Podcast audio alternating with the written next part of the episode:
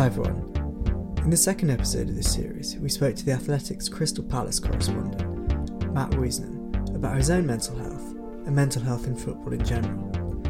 As ever, if you enjoyed the episode, please give it a rating.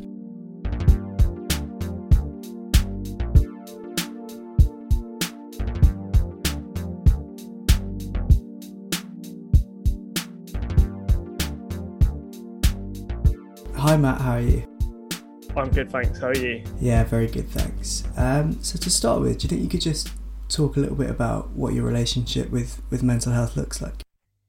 Yeah, so I sort of suffer from anxiety, um, which I think you know is quite a common thing. But um, you know, I sort of, you know, uh, yeah, I, have, I basically have anxiety. Um, when I was younger, I sort of kind of had depression really um, for for a little bit, and then I think that kind of, as I got older, I kind of dealt with that side of things, and it and it kind of became anxiety really. Um, suppose when I was younger, sort of, I suppose I really sort of first started to know about, you know, or started to experience what would have been, you know, sort of depression or you know, mental health issues when I was sort of, I guess, around 12, 13. Um, you know, I would often sort of fight with my brother, but like obviously, all you know, everyone fights with their brother, but it'd just be yeah, like non-stop. And, so I know what you mean. you know, yeah, I, I, would be so angry. Like I had a lot of anger in me. Um, I wouldn't express it outwardly, um, but you know, I had a lot of sort of internal anger in me, um, and and that kind of was the start of depression. Really, as I got older, like in, into my sort of later teens, um, that just became sort of depression, um, and I suppose anxiety as well within that. Um, and uh, yeah, I think really it kind of developed from there, um, and like the anxiety is is sort of you know been with me for as long as I can remember, um, and I think it's just really about dealing with it. Um, I think for me, it's a lot of it is quite situational. Um, you know that that kind of makes me then question, you know, do I really have anxiety and, and things like that? But you know, ultimately, I you know, it, it, it's there and you know, it is very much situational. You sort of overthink and you sort of question yourself a lot and sort of have a lack of self confidence sometimes. Like, am I doing this right? Is that okay? What happens if I do this? You know, sort of avoiding situations, um, you know, stuff like that, really. Um, yeah, kind of typical sort of anxiety triggers, really. Um, I, I try to sort of deal with it and manage it as best I can. Um, and unfortunately, I, I, I, suppose you could call it sort of high functioning anxiety. Um, you know, I don't. It doesn't stop me from doing loads of things. Um, you know, I, I, probably don't do as much as I otherwise would. I'm probably not as outgoing as I would be. Um, but you know, and and also like at work as well. You know, as, as, a journalist, obviously you're talking to people a lot of the time. I enjoy talking to people. I love talking to people. It's you know really good, but it's that whole like unknown, the intolerance of uncertainty. Um, you know, you're calling up people who don't know who you are, and you're trying to get something from them. You're trying to talk to them either to get some information from them or to do an interview with them, arrange an interview, and it's like you know, you just get that moment of absolute terror um, when you call them. To be honest with you, um, it, when they pick up and, and you're speaking to them, it kind of just takes over, and, and you kind of can slightly forget about it. But your heart's racing, and you know it, it's quite difficult sometimes um, to sort of get that initial um, confidence up to actually make that call and ask those questions because you're always wondering what happens if I ask this, what if I go it's wrong, you know, what if he sort of doesn't like me or whatever. Do you know what I mean? Um, so, you know, it's it's like that really. So um, it, it's quite difficult at times, but I manage. How did you kind of come to find those those coping strategies and stuff? I'm not really sure to be honest. Like I personally find talking to people helps me a lot. I'm quite an open person, well, very open person. I'll talk to people and tell them how I feel. Um, if I see like injustice, then I'll call out injustice and, and things like that. So I'm very much someone who will you know what you see is is kind of what you get, I suppose, to use a cliche. Um, so I suppose talking to people helped me to like develop those mechanisms. Um, I like to go for a walk. Um, I, I, kind of end up without even being conscious of it. When I was younger, I think I would consciously go for a walk to clear my head, whereas now it's kind of almost unconscious. Like if I feel like I'm getting anxious, then you know about maybe something in particular, then I'll go for a walk. Um, you know, exercise is is obviously something that people that that you know health professionals recommend, and and is definitely a good thing to do, and you know that's something that you should definitely do if if you can. Um, but I think you know, for me, the main thing is just to talk to people and and kind of to get that reassurance. I mean, there is a limit to to how much you you can you know seek external reassurance. You do need to have internal reassurance um, and and learn to reassure yourself. But ultimately, sometimes that's not possible. So you do you know go to other people. I mean, I'm I'm very fortunate in you know in my job. Like I've got you know a really good team of editors who really understand and and who I can talk to. Uh, my manager in particular, um, you know, she's brilliant, Laura Williamson. Um, you know, I've, I can you know open up to her and and tell her sort of how I feel and, and what I'm feeling, and you know, it, it helps a lot. Uh, she's very understanding and you know really good at guiding me and, and knowing sort of what to say and, and when to sort of push me and you know when to encourage me and, and that really helps um, in a work capacity. Um, but yeah i mean as i said really talking to people is, is my main sort of coping mechanism just you know telling people how i feel or you know getting a distraction because you don't always want to talk about how you feel. Um, you know ultimately getting a distraction can be as, as helpful but you do sometimes obviously need to deal with the underlying issue. Um, so i think just if the more you talk to people, the more other people might have similar experiences as well, um, and that can help you too to kind of have um, the same sort of coping mechanisms and, and learn from them. And you know, obviously, you know, if you do feel like you've got, if you do feel like you're anxious, then you know, and, and struggling with that, then you should seek medical help and, and go to your GP or you know speak to a counsellor or you know whatever it is. You know, I think you should just open up if you can. I know it's not easy for everyone. I find it easier than perhaps most people, but you know, ultimately that that's probably the best thing that, that you can do. Um, uh, just open up to people that you trust. Have you ever had any more kind of formal help for this stuff, or has it been very much driven by you and, and finding the things that have helped you? Yeah, I've had quite a lot of counselling um, over the years. Um, I think the first time I had counselling was when I was at college. So I would have been, what, 16, 17. Um, that sort of, I really credit that with making my outlook on life a lot sort of different in a better way, like helping me a lot. Um, I think it was like six weeks of counselling and it really, really helped me. Um, in a way, it was kind of a blessing and a curse that I studied like very analytical subjects. I mean, I studied sort of history, politics, and then went on to do a politics and international relations degree at university before then doing a postgraduate in journalism. You know, all of those things are quite analytical. So you're constant. I'm constantly analysing my own thoughts and my own feelings, which can be exhausting. Um, but at the same time, it's bizarrely quite interesting. I say bizarrely, it's not that bizarre, but you know, it's quite interesting to sort of explore your own mind as long as you don't sort of go too deep and, and get too sort of you know, affected by it. Um, but yeah, I, I, had counselling when I was younger, um, and it did help.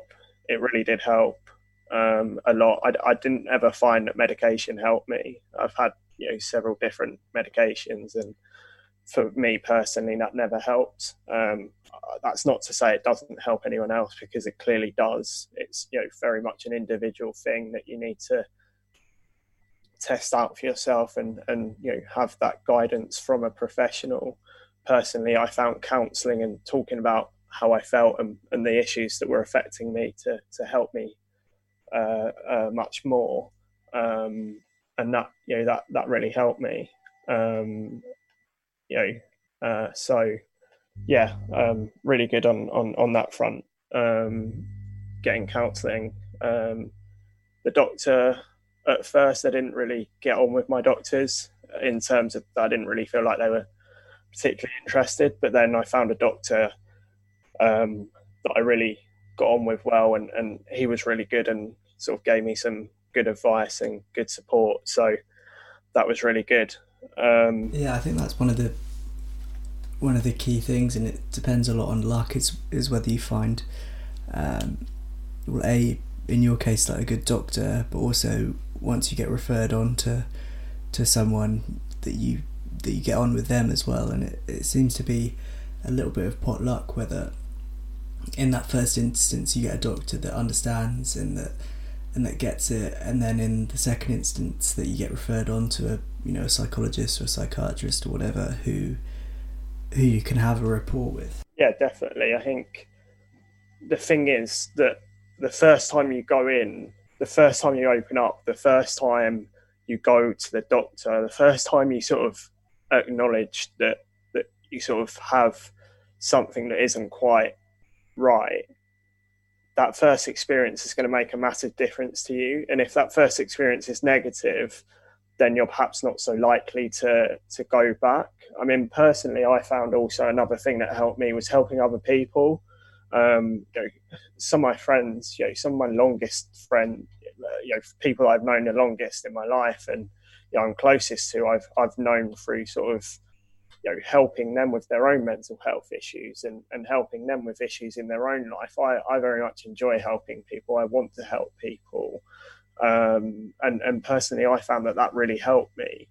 And with them quite a few of them were reluctant at first to seek help or you know go to the doctor they were worried about what would happen and some of them also went to the doctor and had a bad experience first time but you know and, and it wasn't just me, obviously, but I helped them to realize that just because you've had one bad experience doesn't mean that that's going to be the case for the rest of the time. Um, unfortunately, in, in most of those cases, most of those people are sort of you know in a much better place now. Um, you know, and and that's good. And and you know, I've made friends through that, and and it helped me to understand my own feelings and my own thoughts. Um, but yeah, I think what people must really remember and, and, and realize is that just because you have one bad experience doesn't mean that automatically the rest are going to be bad. Um, when you're in an irrational state, that can be really hard to know and, and to feel and to think. Um, but you've kind of got to find a way to convince yourself that actually it is worth going back. And the other problem is access really to medical mental health care. And, you know, we're so far behind where we should be in terms of this. I mean, doctors are great, and you know, counsellors are great, and and and health. You know, I, am not you know, saying anything bad about the people that deliver the care. You know, the vast, overwhelming majority of, of them are great, but it's the system that's the problem. Um, you know, the funding isn't there. Um, you know, the creeping privatisation of the NHS is not going to help anyone other than the people who can afford to go private. Um, you know, the, the lack of funding to councils for early intervention. You know, the most important thing in terms of the system is that we catch it early. Is that we have you know someone in every school who has that kind of pastoral care that isn't just you know, oh you've hurt yourself um, you know, let's sort of sort that out. You know, someone who you can actually go and talk to. I mean, I was lucky enough to have a teacher at secondary school who was just amazing. Like he would listen to me and he genuinely cared and, and wanted to know how I felt and what was going on with me. I was so fortunate to have that. Um, and that kind of helped me along. But not everyone has that. Um, and I just think it's it's just such a crying shame that you know, and it's frustrating and, and annoying that we don't have the way the system is is just so wrong. It's so focused towards treating the symptoms and not just and not the cause. We need to switch that around to be you know at least equal. You know you've got to at least treat both at the same time. You can't just ignore the causes of the problem you know there's so many causes of of you know within society that that we could change that would help people who are anxious, would help people who are depressed, would help people with you know mental health issues. I mean, th- there's obviously also a difference between someone with sort of anxiety and someone with schizophrenia, for example. You know, some that generally speaking, someone with schizophrenia requires more intervention. Um, you know, but ultimately, you know, coming back to the point that you were making and, and, and the question, don't be afraid to seek out help from a professional. It is important to find someone you connect with. That may not happen initially. You may take a little while to get there, but I'm pretty sure that if you keep going, if you keep pushing and keep trying, I know it's hard, but you will get there. I, I found that out personally. Yeah, and kind of moving on from that a bit, what how have you found working in an environment like football has been for both personally for your own um, well-being, but also how it treats players, um, staff, uh, and all the people kind of involved in the game. In some ways, it's been amazing. Like it's the best job I've ever had. I mean, I've I've been working since I was 17. I'm 27 now. I've been working part time or full time since I was 17. Whilst I was at uni, whilst I was at college, I was working. Um, and you know, I've actually been fortunate enough that in most of those jobs, whatever they've been, I've had someone that I can talk to. I've had someone who's supportive, and you know, I'm very lucky to say that. Not everyone will have that. Um, it was quite weird. I mean, I was in a quite a bad place really last summer. Um, sort of, it was July when when I got message on on you know, from uh, Ed Malyon, who's the managing director of the Athletic. Um, at the time, he was the sports editor of the Independent. Um, he's a Palace fan, and I've known him for you know sort of for a while. Um, and um, he just sort of said, "Oh, what what are you doing for work?" And I was like, well, "Such a you know, what, what you know," and, and, he sort of said he'd have something, might have something for me. Um, and then you know, eventually time came, and, and he told me what what it was, and I was like, "Wow!" Like I can't think of anything I'd rather do in my life as work than this. Um, people will look at the job and think, you know, that's the best job in the world. Um, and you know, don't get me wrong, I'm extremely privileged and, and I love my job. I think it's you know great and I really enjoy it. But there are a lot of stresses and anxieties that come with it. And I think you're going to get that in any job, whatever you do in your life, you're going to get that. Um, but it's about how it's managed and, and the process and the people um, and also I suppose what causes that anxiety. I mean, as I said earlier, like calling people up that you don't know, trying to get quotes from them or trying to get stories from them or you know whatever, um, and build those relationships, and also like the competition with rivals as well. I suppose like you're you're out there, you've got to get those stories first. There's a pressure to get that story first, um, and also like you're relying on people replying to you as well um, and there's kind of that unknown there. Um, and for me, you know, as someone who has an intolerance of uncertainty, uncertainty that can be quite stressful and, and obviously anxiety provoking. Um, I'm working on something that I think is quite big at the moment, and you know, I've been trying to sort of collate all the pieces together, um, and that can take time and that can be frustrating. Um, yeah, I wrote an, a, a, piece about Eberechi Eze, who Crystal Palace have just signed from QPR for sort of twenty million pounds, one of their biggest signings. I think it's like their third, or it could be their third biggest signing of all time, um, value wise. And um, you know, at, at, one point it was looking like we wouldn't get a piece from it. You know, it was looking like you know. No one was answering my calls. Couldn't see anyone. You know, no one was giving me what I needed. And then, luckily, you know, I tried tried hard and, and, and got there and, and I had a bit of luck of course but you know I spoke to people I wanted to speak to and luckily they they you know, were willing to talk um, I suppose the fact that you're relying on other people to an extent is is a an anxiety thing like you, you're anxious about relying on other people because you don't you know you can't predict what people are going to do um, but you know it's so much better than doing sort of a process driven job where you know you're in an unsupportive environment uh, you know with potentially unsupportive um, you know people in charge of you um, who don't really seem interested in your personal progression. Uh, whereas at the Athletic, um, you know, they really care about you as a person and they want you to be okay. They want you to do well. But what they realise is, you know, I'm not saying it's just for their own benefit, but what they realise is that as a person, if you're not in a great place, if you're if there's problems that you've got or whatever, then how are you going to work your best? Um, so if someone's got a problem, then you know, there are people there and there are processes there in which you can d- use that um, that that will help you, you know, to, to get back to you know functioning uh, uh, as best you can. Um, but working in football, you know, football's a really brutal world. Um, you know, I like to watch academy football in particular.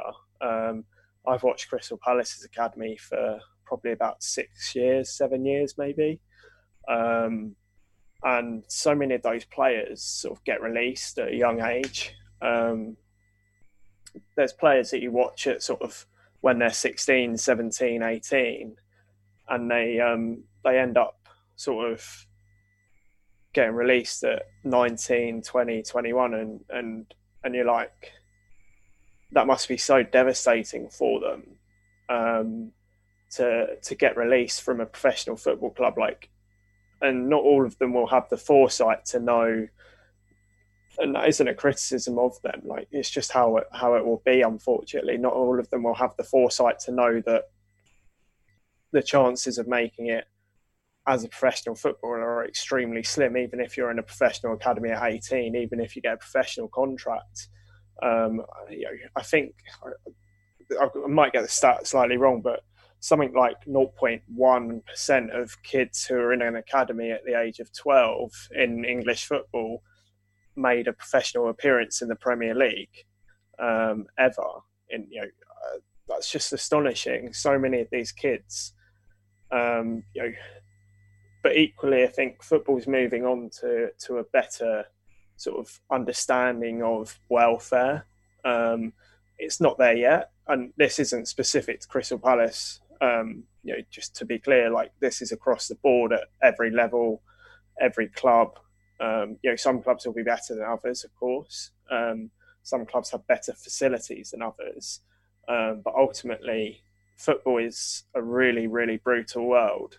Um, it's elite sport, and I think I suppose in a way it gets held to a different standard than than other elite sport. Certainly, like say athletics, um, by supporters and by you know, I think people are so invested in it. And not to say that they're not invested in other sports, but the way that people are invested in football, in particular, certainly in in this country, um, is so intense. It means so much to so many people.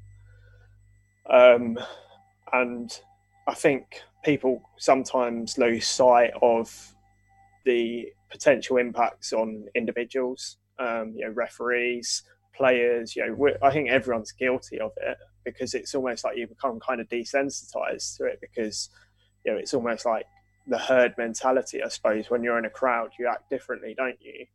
Um, but yeah, I mean, in, in terms of kids particularly, it's very hard. Like they need to make sure clubs need to make sure they're doing the right things, giving them the education that they need, because obviously it's going to impact on their education because they need to go to training. Um, so clubs are working hard with that. You know, I think um, Crystal Palace Academy is now Category One, which is the highest level of category that you can be. Um, they're investing twenty million pounds or so into their academy. Um, they're going to have a full-time psychologist um, which you know I think is really important. I think every club should have that, both academy and first team.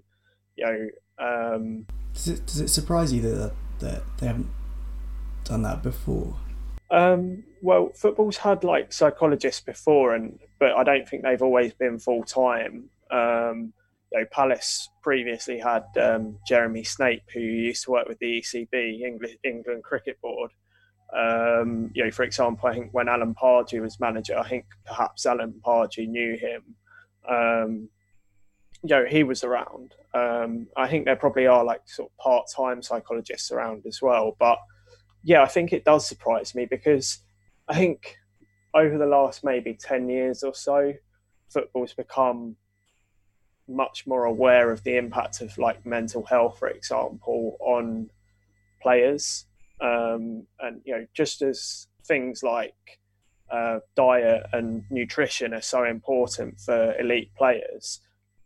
Perhaps football is misunderstood in the past how important footballers' mental health is to to their performance. Um, not just that, of course. Like there is a, a, genuine concern over their welfare, and there has to be.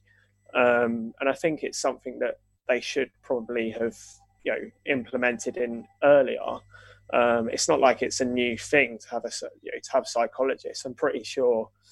I, am not a massive rugby person, but I feel like um, the England World Cup 2002, I think it was Rugby World Cup winning team. I'm pretty sure they had you know access to psychologists back then. So it's not it's not a massively new thing, but um, I think I just think it's so important, and I just think the other problem with football, and and this isn't anything to do with the coaches. I mean, perhaps there are coaches out there who, uh, you know, who are not perhaps the best at it, but that's more to do with individuals rather than the structure and the way it is. But you know, these players at 18 are going to go into a brutal world at 22, 23 of first team football. They've got to learn how to deal with criticism. They're going to get criticised online. They're going to get abused. As much as that is entirely wrong, it's unfortunately inevitable, particularly on social media. Um, you know, and and they need to learn how to deal with that. So it's a balancing act of how do you make sure that these kids are prepared for what is going to come without you know basically doing that to them without being insulting without abusing them you know what you know because there are unfortunately examples in the past of people in sport who have unfortunately abused kids in whatever way um, how do you prepare kids for that in the right way? And that's really important. And that's something football needs to come to grips with. And at the moment, I'm not massively convinced that overall, in, in you know all the leagues across the world, that is something that it has got to grips with yet. I think it's getting there, but I don't think it's there yet. I think there's also a kind of um, an opinion from probably mainly from the more casual football fans that these players should be immune to uh, to feeling bad or should be immune to mental health issues because they're well paid. And I think yep. I've seen um, Crystal Palace players like Andros Townsend, I think, has come out and spoken about his yep. mental health. Um, Danny Rose as well. So, can you see it kind of changing that players are more open to talking about something that could potentially be perceived as them being uh, as them being weak. It's obviously not, but it, yeah. is it? It's clearly a good thing that players feel like they can come out and talk about their vulnerabilities, and is that kind of being encouraged by clubs now? Definitely, I think I, I, I, don't know. I can't answer whether or not it's being encouraged by clubs, but I certainly don't, as far as I'm aware, I don't think it's being discouraged. Um, I think this is more players taking the opportunity, you know, of their own accord to do these things. I think also as journalists, as a journalist, we have a responsibility to tell people, you know, our job is to tell people stories, to tell people things they don't know. And, you know, one of the things that I have learned, particularly at the Athletic, is is about you know my boss, you know the, the editor in chief, Alex Kay-Jelski. The one thing he'll always say is tell people something they don't know. And I think you know, this is my first time as as, as a full time journalist. I did some freelance stuff previously. And I think that's something that I really try to do in everything I write and every every person I speak to. I try to learn, you know, tell people something they don't know. And you know what what we don't know and what I think people are interested in, as much as people are interested in in football and about like you know what what you know uh, what a player does on the pitch. We don't know about footballers' lives that much. Yes, there obviously needs to be an element of, of, of privacy, and and you know, you, you know, people don't care about the ins and outs of footballers' lives, but the way they think about the game is directly affected by the way they think about life and and you know their mental health and their emotional health. Um, and I think you, you said Andros Townsend there, and I I interviewed Andros Townsend um, you know, uh, sort of around the start uh, start of lockdown, and you know, we didn't talk about mental health, but he sort of opened up about. Uh, you know, I, I, guess it kind of was related to, and you know, he talked about being immature when he was younger at Tottenham Hotspur uh, with Mauricio Pochettino, um, and how you know uh, that could have made his career a bit different. How he, you know, probably should have stayed at Spurs, and you know, probably shouldn't have.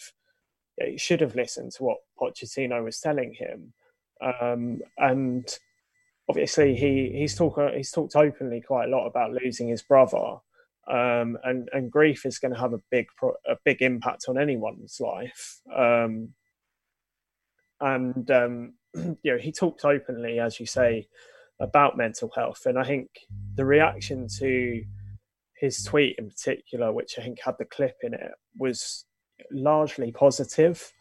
You will always get those people that you know don't understand, who are ignorant, and I think it's about education, as as with a lot of things. You know, it's about educating people and getting them to see that you know footballers just because people are well paid it doesn't mean that they're not going to experience mental health issues like the rest of us can. Um, you know, at elite, I would be surprised if elite athletes perhaps aren't. You know, sorry, let me rephrase that. So I would be surprised if it wasn't the case that elite athletes maybe even are more more sort of prone to mental health issues um, simply by nature of the pressure that comes with the job um, just because you're really good at something doesn't mean that you necessarily have loads of confidence in yourself or doesn't necessarily mean that you are always happy or you know you're not experiencing mental health issues just because you get paid a lot. Like money has nothing to do with happiness in that sense not in, in you know you could have all the money in the world and still be depressed, still have anxiety, still have some kind of mental health issue. Um, and I think you know Danny Rose as well being so high profile. Obviously, Andros Townsend's high profile as well, but you know both those two players, um, you know, it's just really good to see that they are speaking out about their mental health um, because a lot of kids in particular will look up to these players. There'll be kids, you know, who have Andros Townsend as their favourite player, Danny Rose their favourite player. Um, and they'll be like, if he can talk about it, then I can talk about it. Like, these people are, whether they like it or not, they are kind of role models. I know people don't like sort of that kind of you know, idea that football is a role models, but unfortunately, I think they are to an extent. I'm not saying they have to, you know, behave in some kind of saintly way. They should be free to get on with their lives, but ultimately, people look up to them. Is what I'm trying to say. People may be influenced by what they do.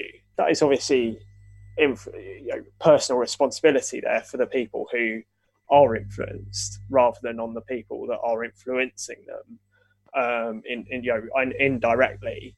Um, so if someone, you know, if, if someone like Andros Townsend speaks out about mental health, then that's only a good thing. And luckily, most of the reaction is positive. But more importantly, this it stimulates a discussion, and maybe that stimulates a discussion at home in people's homes with their kids, for example. It doesn't have to be their kids, with their mates. You know, you know, oh, did you did you hear what Andros Townsend was saying the other day? You know, he was talking about how you know he struggles with his mental health and you know I've never thought about that before and I can really relate to that and maybe then you start that process of thinking something in someone's mind that then sets them on the path to getting help. Yeah, that's. I think that's arguably one of the most like powerful. Obviously, footballers don't go into football to, to become role models. They kind of it kind of gets put upon them, but when they speak out about issues that are close to their heart, and you know you can see a lot of that at the moment. I think.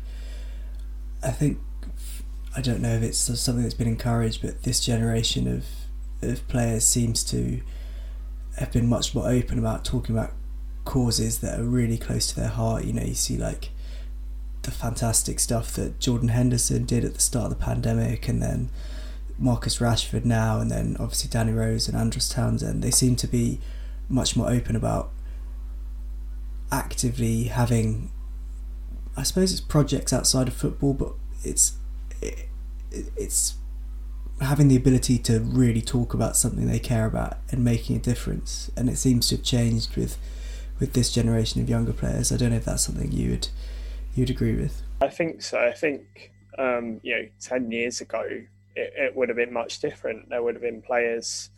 Uh, I think that is partly just the way that society progresses, or hopefully progresses. Um, and I think you know I also think that mental health problems, I'm sure there's data to back this up, but mental health problems are probably going to become more prevalent as, you know, unfortunately, you know, the world is always going to be somewhat unstable. Um, but we live in a very unstable time at the moment.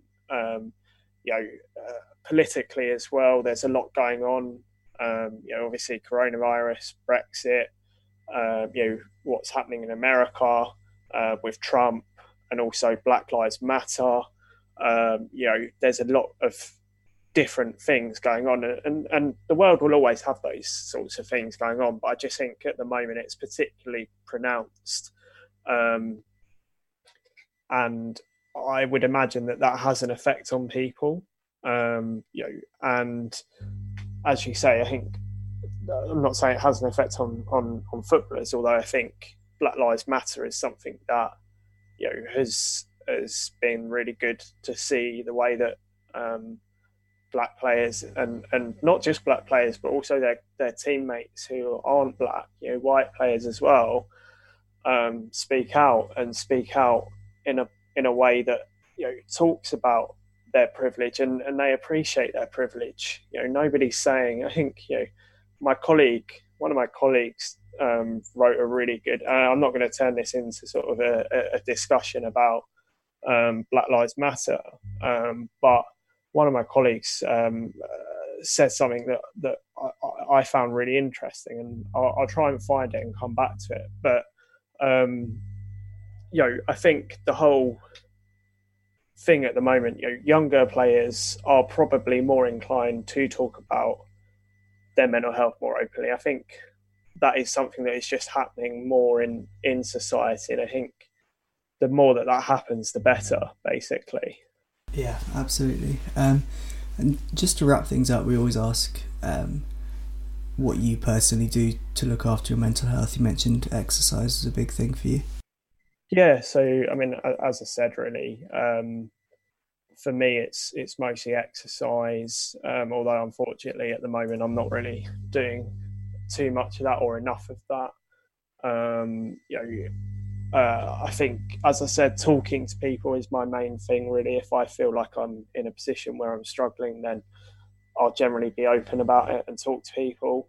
Um, I'm fortunate enough to have understanding people at work, um, friends from work as well. Uh, my mentor, Dom Fifield, who's been, you know, covering football for what must be 25 years now um, he's really good as well. I know that I can go to him, um, especially if I've got you know issues around um, you know work that, that affect me. Um, you know, he's really good at sort of giving me advice. Um, even Ed, the, the managing director, he's very much open as well. Um, so I'm very fortunate that I can be open to people, and I would always encourage people to try to be open.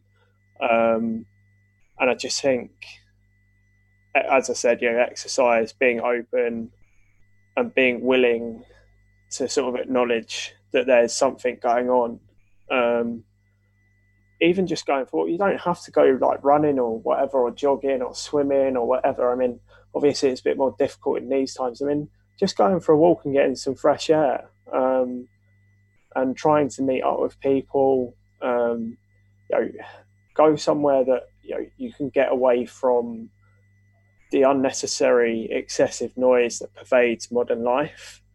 If you can get away from that, then that will help you. Yeah, that's really great advice. And where can we find more about you? Read read about your work in the Athletic. Yeah, so um, you can sign up to the Athletic. Um, we are a sports website. Prime and in the UK, we cover football, um, and I cover Crystal Palace particularly. Um, we're all about sort of giving you in-depth analysis and you know really good stories rather than your kind of clickbait stuff that you might read elsewhere or quotes from a press conference. As I said earlier, we want to tell you something you don't know. We don't want to just regurgitate what other people have said. Um, you know, we're all about telling insightful, interesting stuff um, without the pressure of loads of deadlines. Um, so you can sign up to the Athletic. Um, I think we've got a, a, deal on at the moment. Um, I think it's one pound um, a month at the moment. Um, you know, we've we've just launched our, our news site. Um, you know, within within the app, um, or you can you can follow me on Twitter as well at Matt Woozy. you know, and and yeah, um, that's that's pretty much where where you can read what I write. Brilliant. Matt, that's been really interesting and, and good luck with the start of the season. Thanks, Harry. And just going back to, to what I said about my colleague, I, I can't find the exact quote, but he, he wrote a really good piece on um, on sort of the knee, I suppose, and on Black Lives Matter. And, and he sort of said nobody's asking, um, you know, white people to, um, you know, to sort of have it worse off, to be worse off, or anything like that. All, all that we're asking is that all that all that people are asking is that they acknowledge their privilege and, and use it to advance equality. Um, and I can only strongly agree with him. And, and you know, Ryan Conway, our, our Derby writer, that was that was saying that, and you know, he's been really good. I think you know on on that matter, and I think you know that's something that's affecting people's mental health as well. You know, people, and you know, I think you know, uh, black and minority ethnic people who are feeling that society, you know, who who are discriminated against by society. I think any kind of discrimination in life, whether it be because of your race, because of your gender, because of your sexual orientation, whatever it is, and, and this does apply to football as well. It, it definitely happens in football.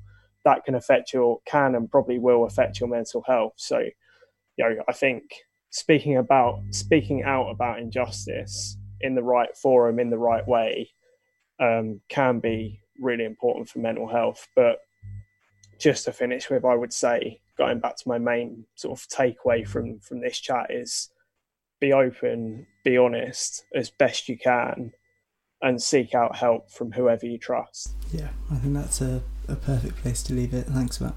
Cheers, Harry. Thanks very much.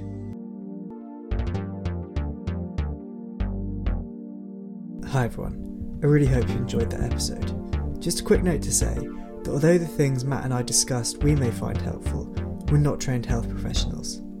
If you're struggling with your mental health, contact your local GP or NHS service or call a charity like Mind on 0300 123 3393.